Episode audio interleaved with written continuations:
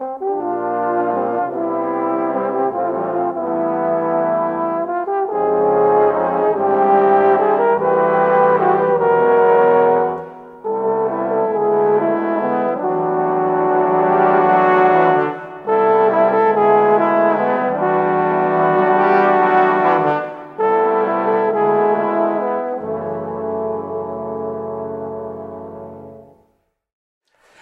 everybody, Michael Davis here, and uh, what a special treat today. We are coming to you from Rochester, New York, in the famed Eastman School of Music. And I'm so happy today to uh, have the opportunity to sit down with the two trombone professors from the Eastman School, Mark Kellogg and Larry Zalkin. Uh, Mark has uh, assumed a wide range of musical roles in his in his career, all the way from performer to teacher to administrator. As I mentioned, he's professor of trombone, euphonium, and ch- brass chamber music here at Eastman. He's also chair of winds, brass, and percussion department. Uh, he co-directs the trombone choir with Larry.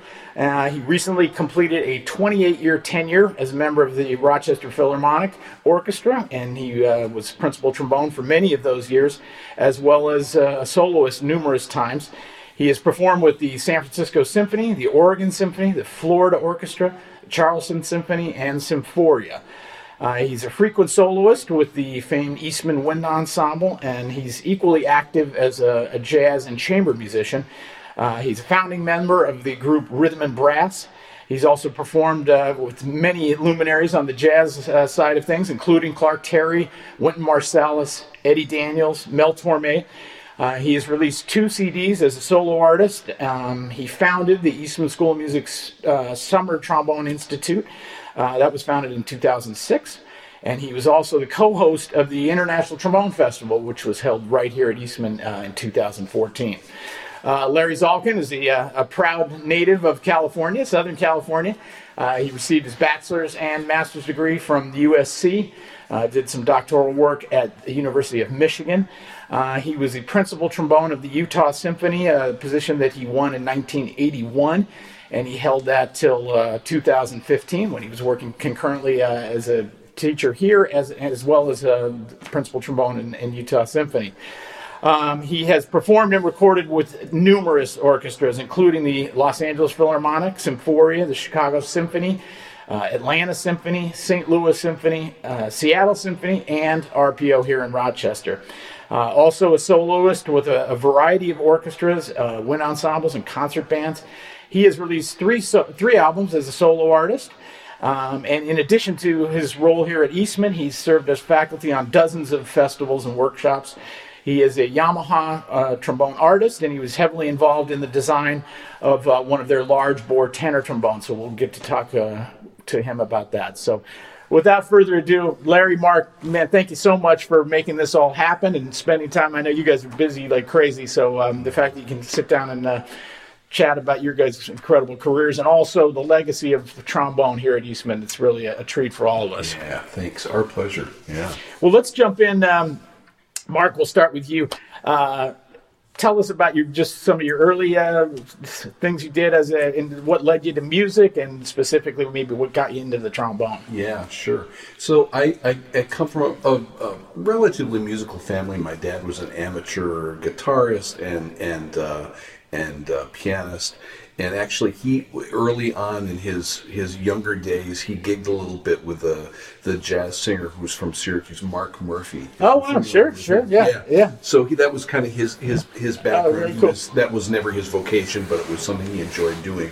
And he was a you know um, he and my my mom were always very very supportive of me doing anything musical which I always appreciated lots of you know you know, it's like the hockey moms of today or something, you know, except, yeah, right. except you know, they were, they were music parents, uh-huh. but they were always incredibly supportive. I had wonderful teachers, um, and and early early influences. And um, at the public school level, I had a wonderful uh, high school jazz program and and a wind ensemble program that I got to participate in, and um, that really set the stage. And, and I felt like it really put me in a good place to be able to come to a place like Eastman. Mm, yeah. Nice. So. Larry, how about yourself? Tell us about Southern California. I'm a big California fan, being from Northern California. But, but are you a Dodger fan? oh, I'm definitely not a Dodger fan. I did not grow up in a musical family. Oh, okay. Um, my parents were not musical at all, and um, I was enamored with Herb Alpert and the Tijuana Brass. I just I loved that group, and I wanted to play the trumpet. So I went to elementary school, and this time they offered trumpet. Uh, they offered uh, instrumental music in the third grade. Was Oh, I, amazing. you know, I started in third grade too. Did you Yeah. really? I it was, which is really a strange thing to start that early. You know, It is. Yeah. I, I mean, Yeah. I remember I could not reach six or seven position. I was so Yeah. small playing the horn. But uh, when I got to the front of the line, you know, I had been the disease. They they, they lined them up alphabetically. There, were, there were no more I never, trumpets. I never thought about that. Yeah, you're checking at the end of the line. So the, the, the, the elementary music teacher, her name was Nora Graham, and she said, "Sorry, you, you look like a trombone player to me." She gave me a trombone, and literally I could barely carry the case home. And the funny thing is, when, when I was playing the LA Phil, she came to a concert. I Oh my know. gosh! Wow. And um, the guard said, "There's a there's a woman outside to see you," and it was her. And I talked to her for like an hour. But anyway, that was such a strange experience. But um, so I, the music teacher kept saying, you know, you should give this kid private lessons, and my parents would say, God, we just can't afford it. But um, I started studying with a guy who agreed to take me on. He charged me five dollars Oh, for wow. a half hour. His name was Harold Diner Okay. And Harold was a famous. I never knew it at the time, but when um, on This Is Your Life, when they did Tommy Dorsey's elementary school teacher, he had to play sentimental. That's live TV, you know. Oh, wow. Well, anyway, he tells that story all. He just died recently. He was hundred years old, but Wow. uh, I stayed in touch with him, and um, I got influenced to go to Cal Arts, where they gave full scholarships to do the youth program at California Institute of the Arts, and it was an amazing. experience. We played in a full orchestra. I remember we were playing Symphony Fantastique, and I didn't know how to read clefs. I, I just sat down, so I'm just playing it in bass clef, and the conductor Cesare Pasquarelli, he's like. He's going like this. Trombones, look at your clefs. I looked at the guy next to me and we shrugged. I mean, we didn't know, you know, anything about it. So we just kept playing in bass clef. But by the time I was in 12th grade and graduated that program, it was amazing. we had a background in theory. And also, I had a great um, high school music teacher. So by the time um, I got to USC, I had been directed to study with uh, Tommy Johnson was the coach of our brass quintet at Cal Arts. A great tuba player. The great Wow. tuba yeah. and he was such a mentor. He was such an amazing guy, and he directed me. Finally, I went to uh, study with Byron Peebles, Oh, who didn't charge me for lessons. He was just the nicest person. Byron was Oh, so amazing. And Byron said, "You got to study with Marstow." And I said, "Well, I, I can't. How could I do that?" So he prepared me, and I studied with Marstow in my twelfth grade. So um, Wow. that's how Fantastic. I got. Yeah, and so I got to USC. That's awesome. You just you brought back some nightmares to me because I was in the Santa Clara Youth Symphony and uh, had the exact same experience with the uh, tenor class. I had no idea, and it was just a nightmare. But Yeah. uh, but it was good because it forced me to learn uh, the tenor and alto clef Yeah, yeah. uh, early on. Well, let's talk a little bit about. You mentioned USC. What was the experience like? And I want to talk to Mark about Eastman. And as as as a student, well, that must have been a very USC has always been a, a really strong program. How how was the experience for you? I think the experience at Eastman was similar to the hmm. experience at USC. It was, you know, next to Eastman, I think it was the greatest faculty in the world. Yeah, I mean, yeah. the brass faculty were Marsteller, Jimmy Stamp, Vince DeRosa, and Tommy Johnson. The string faculty was Heifetz, Piatigorsky, Primrose, and the backup teachers were like Yuda Shapiro and Gabby Rejto. Wow. And then, um, you know, oboe was Bill Criss, and bassoon was Hertzberg, and uh, clarinet was the famous Mitchell Lurie. You know, it was just like it was Yeah. an all-star Yeah. class, Great group. and um, I just couldn't believe it. I would go to the Piatagori Marcelo said, I played a cello piece once, and Marcel was shaking his head, and he, he just said, "What are you doing? You need to go to Piatigorsky's master class." So I went to his master class, and I would. I kept going. I just I would hear these great cellists play. It was just an, an unbelievable experience. you What know. was it like? Uh, did you study with Jimmy Stamp at all? I did, but this is a story. Do you want to hear it? I do. I'm, I'm fascinated by his method and a lot of, you know, Yeah. through Malcolm McNab, I learned about, uh, more about him, but he seemed like a really amazing teacher. So I'm curious when anybody had had the experience to study with him, what their feeling was. I was only 17 when I got to USC, and I was very immature, but I knew I wanted to study with Stamp. And Stamp and Marsteller didn't get along because Oh, okay. Marsteller was not into buzzing at all. He was a Remington student, just hard and fast, and um, Stamp's whole method revolved around buzzing. And I, it's not that I wanted to take on this Amish or buzzing thing, but I wanted to learn Stamp's method because his trumpet students were so good. Sure. So I went to Stamp and I said, I'd like to study with you, but you can't tell Marcel. And he said, fine, and he never did. And, um, you know, it's a testimony to how, what a nice person he was, what a good guy. I studied with him for two years and I really learned his method. And while I don't buzz like he did, I'm still not very big on buzzing. I'll use it once in a while if a player has a particular problem. Ironically, it's a good way to move air when you do low buzzing and, and move your air. But um, what was amazing about him is that this this you know when you slur up, stay low, aim for the low side of the note when you slur up. And he's the one that first taught me that, and it really has defined my my teaching and my hmm. playing to this point. He he was really something I always value my time with him. Wow, that's awesome. So That's good. two years, he never told Marcel, and Marcel never knew, and that was good. You know, Awesome. a couple a couple of my students who we do here we do swap lessons every semester where Okay. I study or I, I work with Larry's students and mine have the good fortune to work with him and a couple of my students this week were talking about you making that comment to them about is you're slurring up slur to the lower part of the partial and you know all that kind of stuff and so yeah That's great. That's yeah, great. yeah Mark, I know we intersected a couple years, I think, here at Eastman, and, Yeah. and we were friends from way back then. But but Yeah. uh, maybe share the experience you had uh, as a student here. Uh, Sure. Yeah. Well, it was really it was really wonderful um, because it's it's always been Eastman's always been a, just a really good community of people.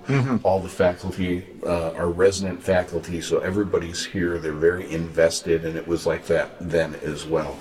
And um, so for me, the, the the great thing was having a chance to have to play with, uh, you know, great great players and be inspired by great players. I mean, when I got here as a freshman, you were, a, I think, a senior.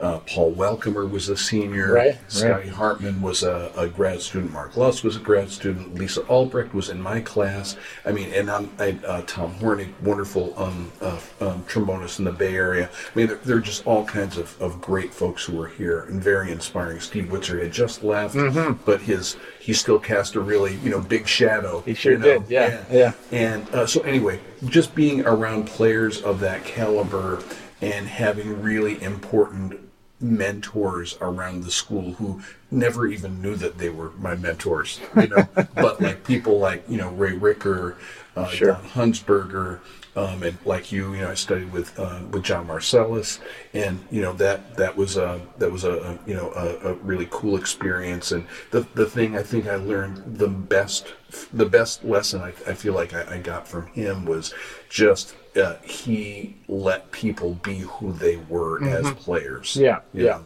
And he wasn't trying to make everybody sound the same. He wasn't, you know, using the same methodology with every student. I mean, he, you know, people were really treated and, and quite frankly, kind of celebrated as individuals. You know. Yeah. So, um, and you know, that has its upsides, and, and maybe it even has a shadow side to it as well, like it does for any of our methodology. But um, he, you know, really let people, you know, be who they were. So, and I had had a chance to, you know, play a lot of euphonium while I was here, and played on several recordings with the wind ensemble with with Don, and um, yeah, I I can't say enough about the experience that I had here. Great, great uh, brass quintet coach with Barbara Butler. Yeah. I mean, you know, and you know, just a real, it was a really, uh, just a terrific experience being here as a student. That's awesome. Yeah. Let's jump forward now a little bit and tell Mark. Why don't you keep going? and Just talk about some of your early experiences as a professional.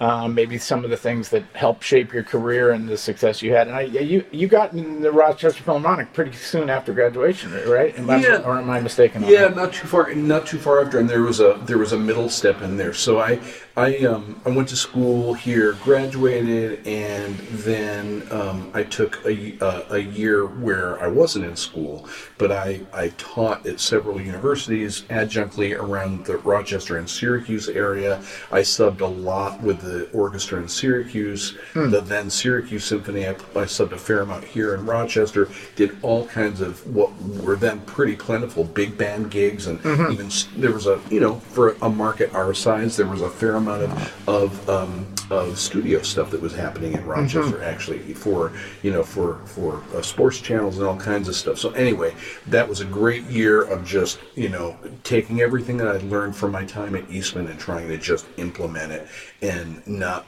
and and and not be a student. And it was during that year that I was really very fortunate to win a one-year position playing in the San Francisco Symphony.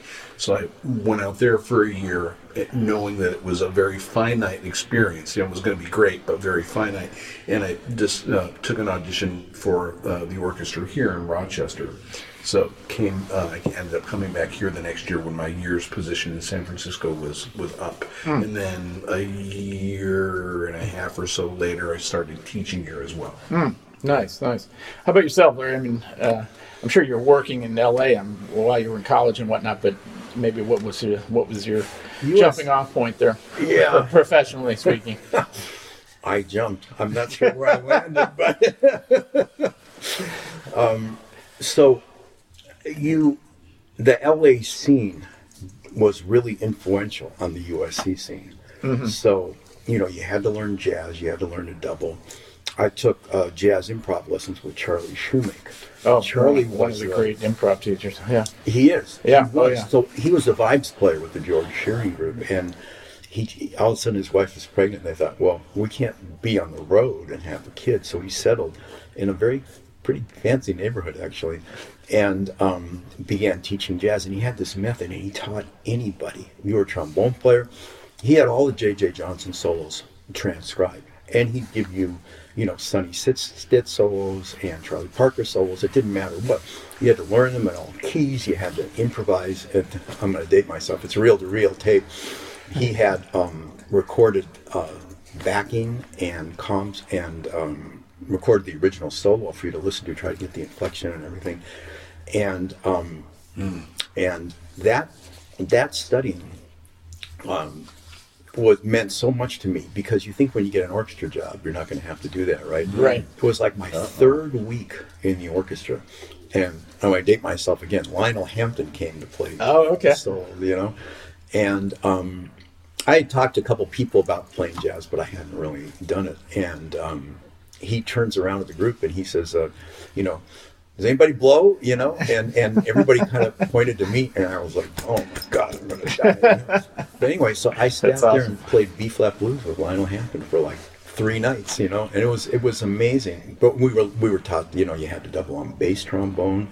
The one thing I didn't do was double on alto. So when I got to Utah, um, there was a, a guy conducting a German conductor, and he wanted an alto trombone on the Rhenish. And so the personnel manager told me, and I said, um, I said, it's okay, I can do it on tenor. He said, no, he wants it on alto. I said, really? I, I, it really will sound fine on tenor. He said, you don't understand. He doesn't care if you can do it on tenor. He wants it on alto. you do play alto, don't you? And I said, oh, uh, yeah, sure. I found a terrible alto trombone that I borrowed from somebody, and the, the principal trumpet at the time was was Ed Cord, who went on to teach at IU. And we were playing it, and I was so out of. I mean, I'd never played it before. I was so out of tune. Man, that's that's I was trial just- by fire. It was Yeah. it was you think you can do it and then you sit down and of course now I play alto all the time but back Oh, wow. then but that's that's 35 years ago you know and finally I kept saying I'm sorry Ed I'm sorry and finally he looks at me and goes come on man.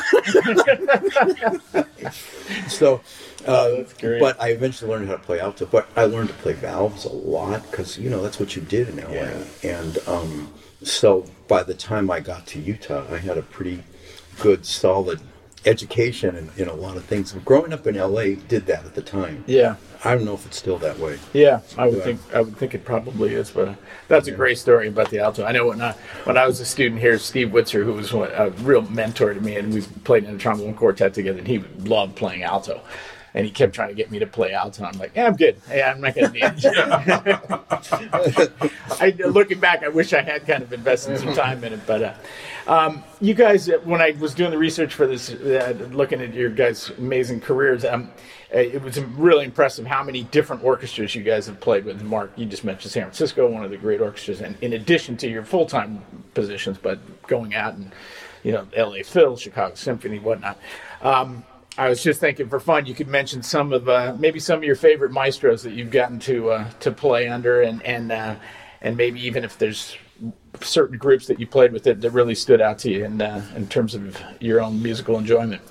Um, I I still think, to me, I mean, a lot of classical musicians who have played with a lot of conductors are going to laugh at this, but I still think Zubin Mehta is probably the best conductor mm. ever. And and the last time I played with him, he yelled at me a lot during a concert. oh. but wow, still, I still think he's amazing. It's yeah. just it's just me. I did that year in L.A. with Dudamel, and everybody, you know, was asking me a lot about Dudamel. He was fantastic. Yeah, he was just incredible. But Mehta he just had this control of things. You know, I hate to say this, I thought Lorin Maazel was really good. Hmm. Yeah. Um, again, not a very nice person to work with. Ah. Uh, he didn't lay in. I, fortunately, he didn't lay into me on the week I worked with him, but he did lay into the principal second violinist, who was really. I mean, but he was a great, great conductor. Yeah. You know. Yeah. Wow, interesting. How about yourself, Mark?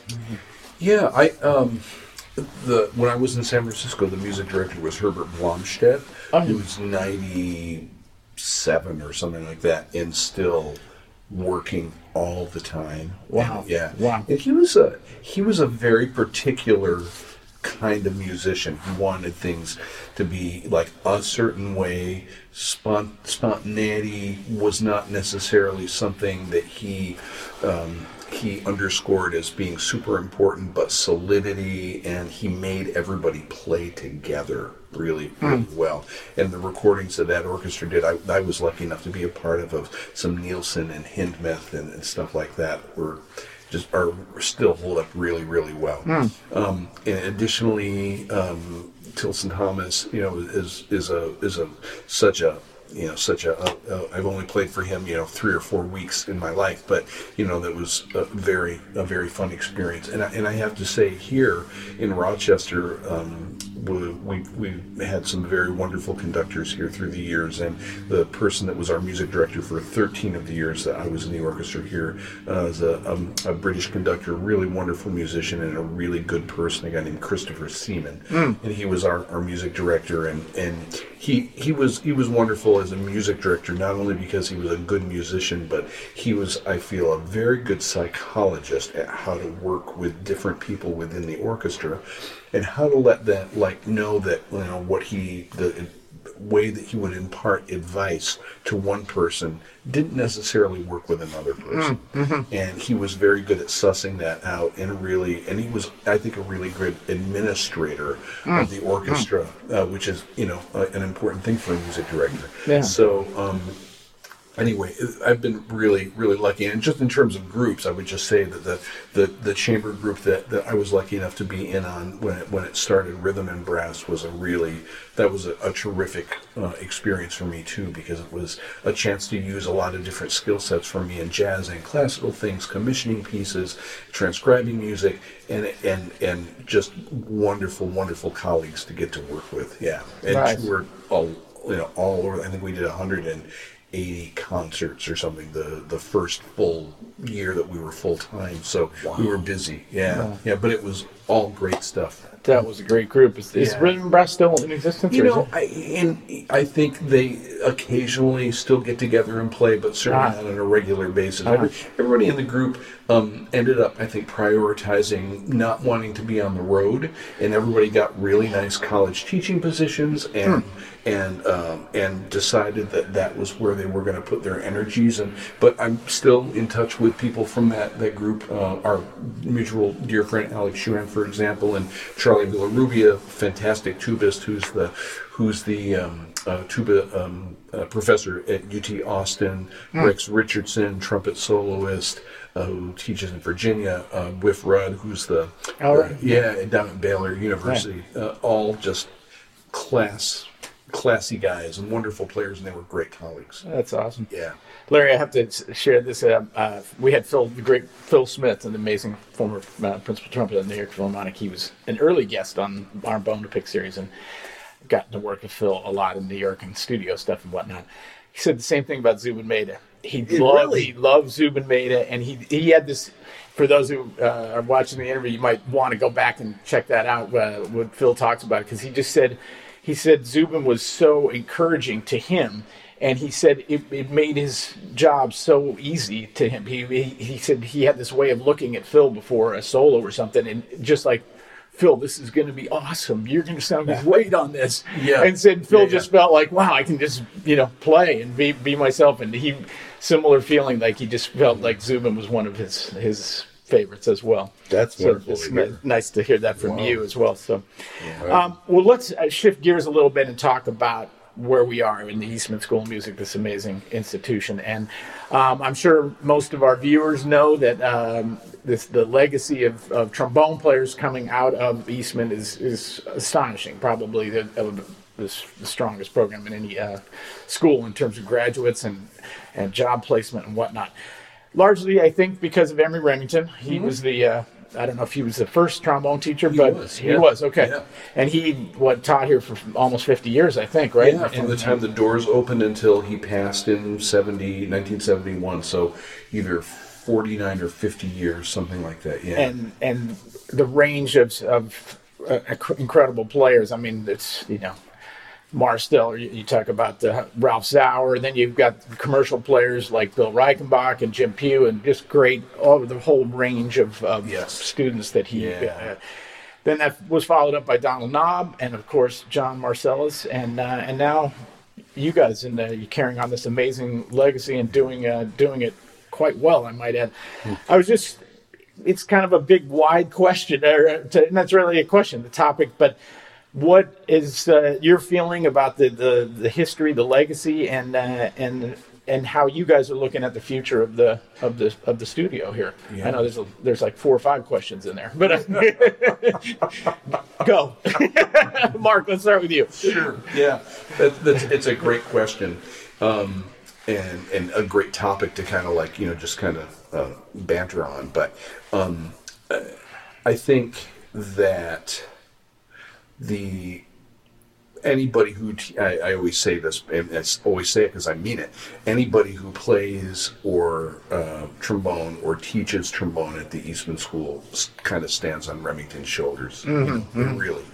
Um, and I, and and I think that's always a good thing to, to remember. There's just a, like you said, there's a legacy of lots and lots of great playing and lots of great teaching that's that's happened here, all with very different approaches, but all I think with a very musical you know touchstone that really has has, has guided things. And uh, different strengths through the through the years certainly. But um I, you know I, I think that the the the the best thing currently for, for from my standpoint is that you know this is my 31st or 32nd whatever year of teaching here.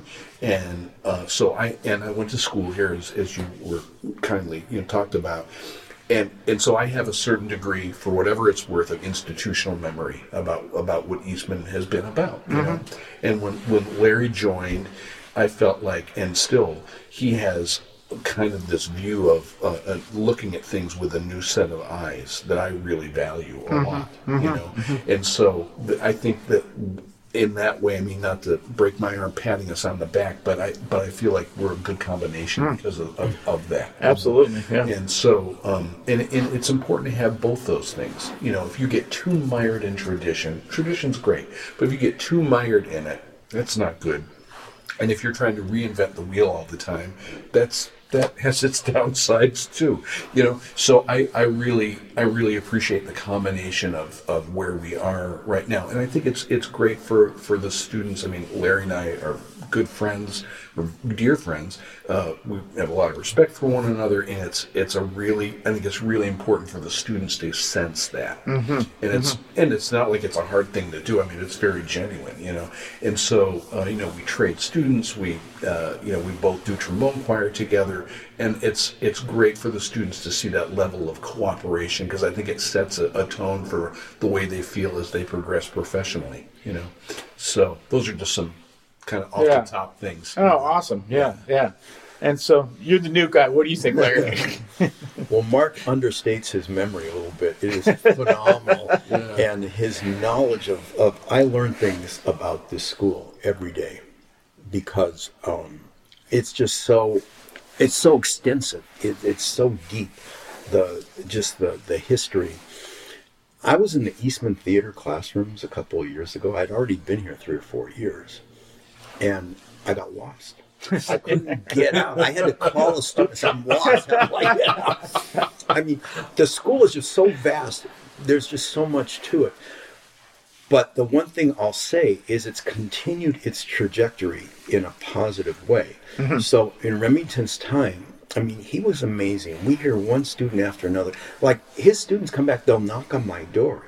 I don't know who they are. I studied with Remington back in whatever, and what incredible memories I have, and, and it's Yeah, just there's it's just a- yeah. amazing. Oh, and then the, yeah. they get together. Don Hunsberger was telling me they get together on Zoom, and some of the Eastman, uh, the Remington alumni talk about. Yep.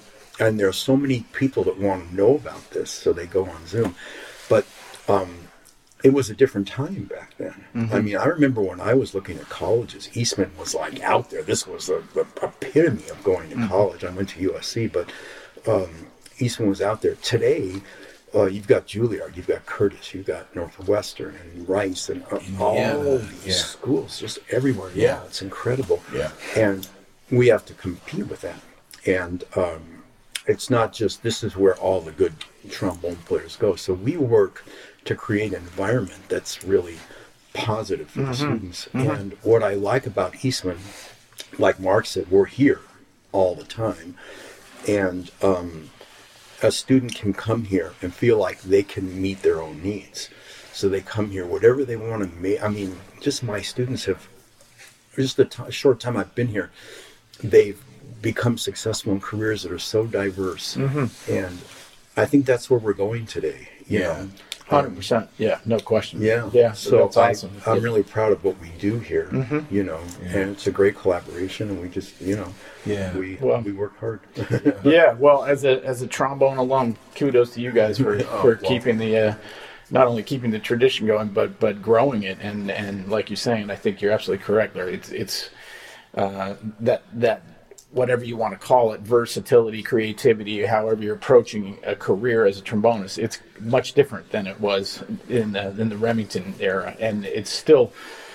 It's, I think we would all agree it's still very possible, but it's you have to you have to and you have to be open to the possibility of change and all these these different aspects of it and whatnot. Yeah, and you know uh, something that just kind of um, um, build on what Larry was saying.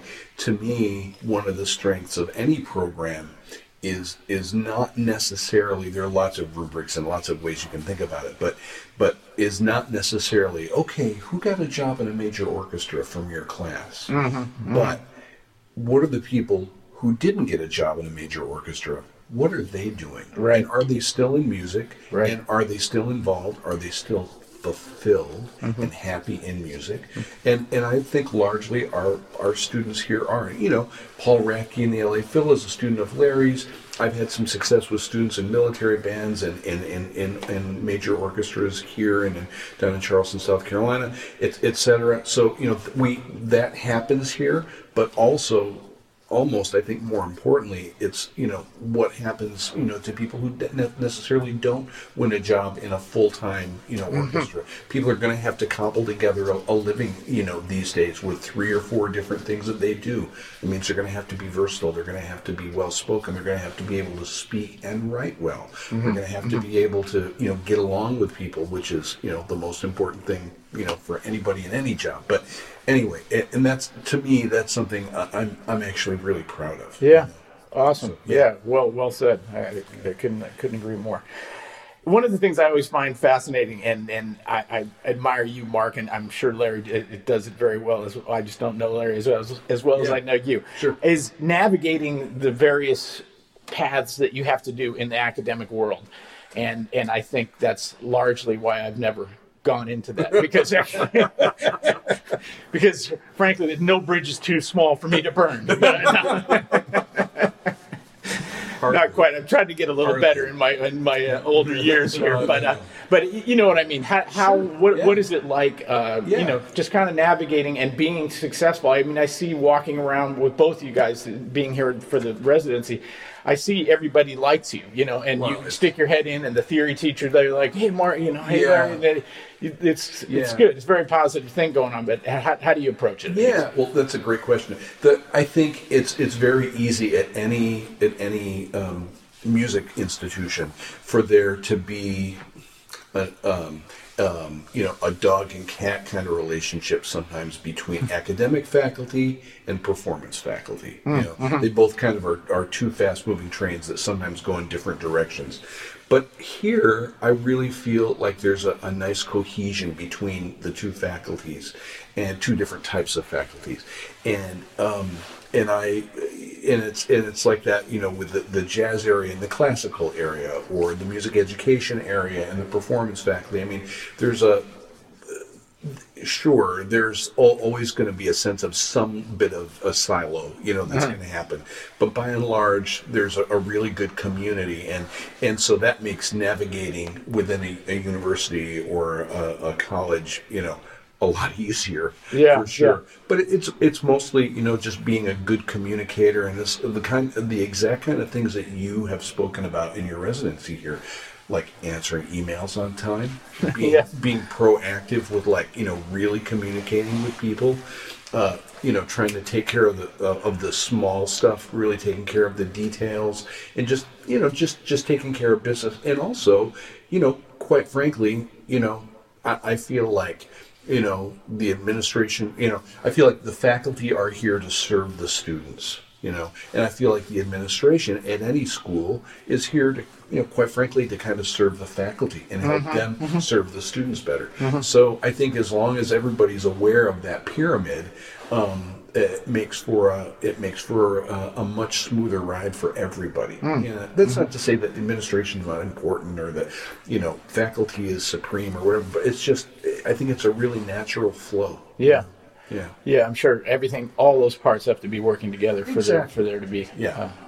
uh, good success with it. Yeah. Uh, how about yourself, Larry? I mean, I know you've been teaching for a long time, but being out of the orchestra now and being having been here for a number of years now. It was a big adjustment Hmm. to go from playing in an orchestra.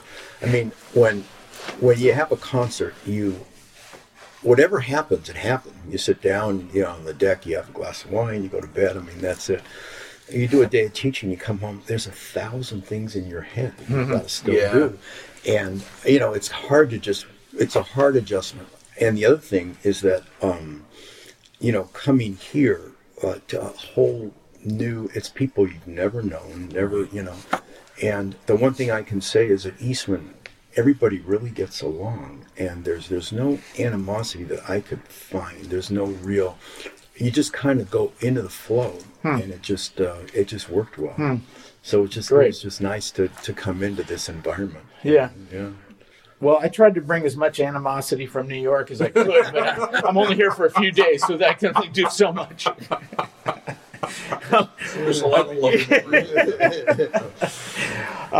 Well, this this is something that I think would be interesting to to uh, some of our viewers, and um, you know, tonight we're having the uh, the big celebration, the 80th anniversary of the trombone choir and the big concert in the Eastman Theater, which is rare for the trombone. I don't think I ever played in the Eastman Theater with the trombone choir when I was a student here. Yeah, so right. that's awesome. Um, what's also been awesome is getting to play with your guys' students, really from top to bottom, just a, a really fine group of, of trombonists at the school now. Um, and I'm curious, what it, you can get as specific as you want. What do you look for in people that want to come to Eastman and come audition for you? What are, what are the qualities that uh, you guys are looking for in, the, in these young players? Yeah. Well, just uh, to me, I mean, yes, you want people who play with a great sound, and you want people who like have you know um, demonstrate a sense of you know technical acuity and like all those things, right? And a knowledge of repertoire and all that stuff. But for me, I really am interested, really interested in what someone's creative creativity hmm. is like and hmm. their curiosity hmm. curiosity to me is really, really important. Oh, interesting. Yeah. Okay. Now, it, do, you know, if you're really curious but you play with a bad sound, does that, you know, of course, you know, of course, it's not gonna, that's not gonna, gonna, gonna help a lot. But someone who's curious, who's always kind of striving, who's looking for new things that may- that may challenge them in a, in a new and unique way, um, and and they, they they they take a bite out of that challenge. Boy, that's to me that's that's really great. You know, to be around around students that that really that really buy into that and, and live that. So I, people who are curious is that that's that's to me that's really that's it's really important. In fact, I have a I, a- won't pull it out, but I have a thing I carry with me every day. It's a little it's a, something my son gave me. It's a little Curious George medallion, and I carry it with me all all. It's from a, an old keychain. And It's Okay. like and it's just a, a, a you know thing. It's in my little rabbit's foot. You know to like yeah that's right. It's important to be curious. Yeah. Yeah. I mean really. I mean, Yeah. It's kind of over overstated maybe, but yeah, that's that's that's great. And and and you know, it, having a you know looking for for students who like really want to be a part of a community and they want to be a part of something that's bigger than themselves. You know, quite frankly, that to me is is is really important and, and contribute you know in ways you know that that are really special to them. But know that they're a part of, uh, it, and this is a good thing that they've attached themselves to something that's that's bigger than themselves. So Yeah. uh, attitudinally, those are things that to me are really important. Yeah. How about yourself, Larry? What do you? Well, when we audition at Eastman, we have an interesting process because we, we do an audition. There's a pre-screen and audition, and we do a master class after the auditions for where we get to know the student, see how they work with us, see how Yeah. they react. then we do a concert, and it's always interesting to see how these kids react to hearing our students. You know, um, and um, so a student comes in, takes a lesson, and then he does an audition. How much did he learn from that lesson? What is he incorporating into his playing? The kid takes a lesson, you tell him, you know, he's got to do all these things, and then he comes in and he's done nothing. Even though he's a good player, it's kind of telling you that maybe it's not the right fit, you know, or, um, or, you know, you can talk to the student and, and learn so much. Um, for me, I I really go for nice people. I know it sounds crazy, but I want a really good Here, here. person. Yeah, you know, yeah. to come into my studio, and we've been lucky. We've done that. Yeah. Yeah. Yeah, that's great. Yeah, I, I, So- I, I second that because just in talking to the students, it was, you know, a pleasure. You know, Yeah. really nice people and really fine young players. Terrific. Um, one of the things that I've always uh, appreciated uh, about Eastman is the fact that you can run the gamut of, of musical styles in, in your studies. Um, and I always say that in my own master classes and whatnot, that what I got out of Eastman, in addition to being around players like Mark and Steve Witser and uh, Chris Brayman, and the, the list is a, quite a long one. Yeah. Um, but it was the ensemble experience of one in the, in the afternoon I'm playing in Philharmonia, and that night we have a jazz ensemble rehearsal, and my brass quintet has a gig this weekend, and then I'm, my small group, my jazz small group is doing some. It was it set the table so well for me as a as a professional freelance person in New York because you, yeah. you know you just don't know what what it's what it's going to be, and that's part of what I love about it myself. And I think Eastman is one of the strongest programs of all of these music schools in that regard. And you guys have done a great job uh, with the trombone studio. So it's an almost an extension of your you know your playing too. You know we focused a lot on the the teaching but you guys are both still very active as players. You've uh, re- released solo projects and your solo projects run that same stylistic range. So i just wanted you to touch on you know how you approach balancing um, jazz and and for lack of a better word classical playing and i know mark you you actually are the jazz trombone teacher here Right. in addition to Yeah. being professor of trombone Yeah, so yeah. how do you how do you uh, kind of balance that? Yeah, and and then I teach euphonium here as well, you Right. know, which is something that Larry would be fully capable of, you know, of, of doing certainly because he's such a great euphonium player. But, but um, uh, yeah, it's I have my studio load here is almost always a very even split of a third and a third and a third, and Wow, so okay. I have a weekly studio class, and so um, in my studio class, the jazz players get to hear great euphonium players. The euphonium players get to hear great classical trombone majors. The you know the classical majors get to hear great jazz. I mean, it's just it's a it's a really good exposure. And I've had a number of students who uh, have said to me, you know, maybe they were like jazz majors, and they're like, you know, those Bitsch etudes you make me made me used to make me work on. yeah, I, I'm really glad you did. You know, Yeah. For example, Yeah, you know, sure. or or um, you know, a, a, a trombone major who has found themselves teaching on a faculty and is a is in a search for a euphonium uh, faculty member and is like, man, I'm really glad I got to like check out some good euphonium playing when I was a student. I know like Festive Overture, Schoenberg Theme and Variations, the whole. So I know those pieces. You know, so it's just it's a. I think that the this the difficulty can be when well, we try and make um, we try and separate music into categories too much. You know? Mm-hmm, mm-hmm. And so, you know, really trying to knock that down and say, okay, everybody in this room right now has to play with a good sound. They have to be in tune. Uh, they have to listen really carefully to what else is going on around them and copy what they're hearing. Uh, any questions so far? Okay, a lot of commonalities here, right? Yeah. Okay, great. Now let's talk about you know F sharp is two and three. You know, it's just like it just there's so there's so much more that is the same than is different that it's you know it, it's sometimes it's almost kind of laughable to me that people try and like silo things so much because it's just they're, they're it doesn't need to be that way. Yeah, Yeah. hundred percent. Yeah. How about you? I know that, that was a great story about Lionel Hampton when you're joining the orchestra. So obviously, you are comfortable, uh, you know, straddling that uh, that line. You know, it's it's interesting at Eastman. Um, we have maybe four or five jazz trombone players at a time. They're jazz majors. Yeah, you yeah, six, say. yeah, or maybe some is more than that. Yeah, Yeah. So that Yeah. means there's four bands that have to be full. Yeah. So um, the classical students, I really encourage. We both encourage them to Mm-hmm. audition for jazz band, and um, they get a lot of jazz experience here. I'll tell you, you know, when I was playing with the LA Phil, we premiered a piece called City Noir by John Adams. Oh yeah. And there's a trumpet solo in there. That it's Uan Rasey right out of Chinatown. Oh, You know wow. I mean? yeah, okay. And I mean, the stuff you have to do when you're a, a I mean, the styles in a normal pop series are just Yeah. incredible, where you have to really understand these styles. So I'm so glad that I had the experience, and we try and I think Mark and I both encourage our students to get this this commercial experience. We play a lot of your music, and uh, a lot of it, which gives them a lot of challenging. Um, they they love your music. We Oh, just thank just you. last week, uh, um, um, what was it called Purple Mountains. Yeah. So yeah. we did that, and, Ah. and I, I conducted badly, but I conducted.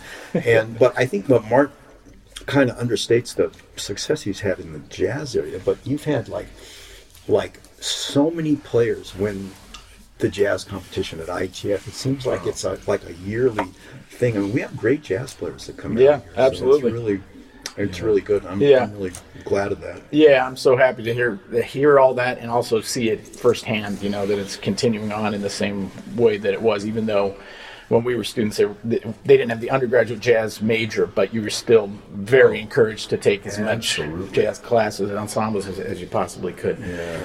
Um, I usually get somebody sends me an email after this if I don't ask about your equipment. So uh,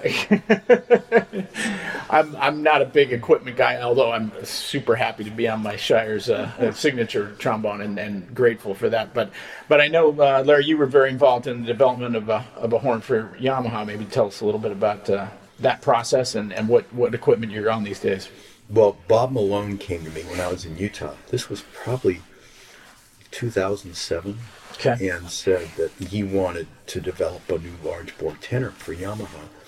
And I was playing Shires at the time. I really wasn't interested, but they'd give me a horn to try it, and I'd email back all the suggestions I had.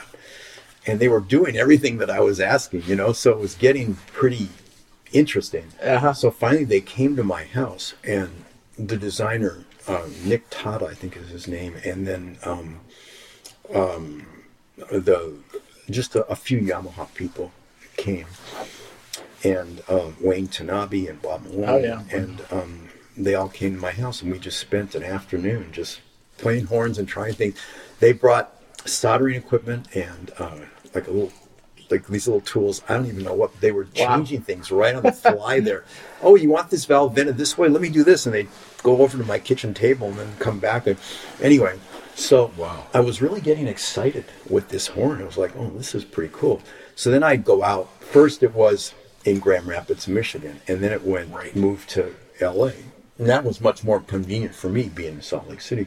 So I go back and forth, and it culminated like we had the horn, and I was playing it, and I loved the horn. And I was doing the Rouse concerto with the symphony, the Chris Rouse mm-hmm. concerto, and it was the ITF. So it was the final concert of talk about stress. It was the final ITF concert, and um, that was the Rouse concerto. Hmm. So. Um, so they came to the concert, Wayne Tanabe, Nick Todd, and Bob Malone, all these Yamaha people. And um, they heard it. And then the next day, Sundays, if I wasn't tired after playing three performances, they we spent the whole day kind of finalizing it. And um, wow. we just spent the day at my house. And then it, they sent me a pre production model, which I loved. It's the one I still play. Oh, wow. And then they they put it into production. It was a little more nerve wracking than I thought because if this horn goes into production and then they find something that's not good, they just produced a thousand horns or something. You know, what do you do? Well, then I thought, you know, if I like the horn, that's what matters. But yeah. a lot of a lot of people are playing that horn now, and it's um it's a it's a very good horn. It, it's kind of custom for me. My son is a trombonist, right. and he plays it, but he's he's uh, often critical of it. He's got it so heavy sometimes. You know, I said, yeah, I know it is, but you know, you get what you pay for, kind of. So, you know, the heaviness you can it works for you if you if you enjoy it. So um, then we went to work on an alto, and I wasn't the only person, but I was one of the people that was kind of involved in that, and that's the Yamaha Custom that's out today. Mm. So um, I've loved it, and that's what I play. I play Karl Hammond mouthpieces. Mm. Okay. I play an 11 ML. I play a 14S on my alto. I have a different mouthpiece for everything. I will say one thing though. What I learned in the process, I used to go to Bob Reeves and have my mouthpieces cut, and I had the same rim for everything.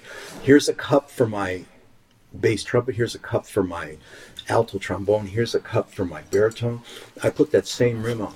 But you know, when I started working on the alto trombone for Yamaha, I realized that when you have the big rim and it looks like a funnel, you know, going down like this, it's not it doesn't work it doesn't yeah. center the air properly and the overtone series is mm. off and the intonation's off it doesn't sound yeah. the same throughout the range and i've just decided i got to just change mouthpieces and i found i can do it easily mm-hmm. i go to a 14s on the alto i go to a, a 12 something for my baritone it's just everything i, I play a 21 b a 20 bl on my bass trombone and I don't try and keep the rims close anymore. Mm-hmm. I just make mm-hmm. the change like in your brain. You just switch gears, and it's easy. It's just really easy to do. So I, I do that. That's but, cool. Um, yeah, yeah, it's good to hear. It's good.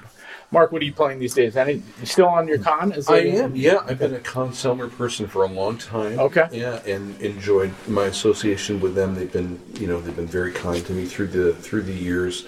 Um, I was a brief, briefly, I was a Yamaha artist because Rhythm and Brass was a Yamaha sponsored group. Mm, okay. But largely, um, and that was fine. That was great. But most of my career, I've been associated with with uh, with Conn-Selmer. I play on an old Conn 88H, mm-hmm. you know, that actually has a, a bit of a story to it. That it um, it used to belong to the um, former principal trombonist of the Philadelphia Orchestra, Henry Charles Smith. Oh, and wow. so I, I, I was it was actually the instrument was given to me by someone who had been a student of Henry's and who had bought that horn from him. Huh.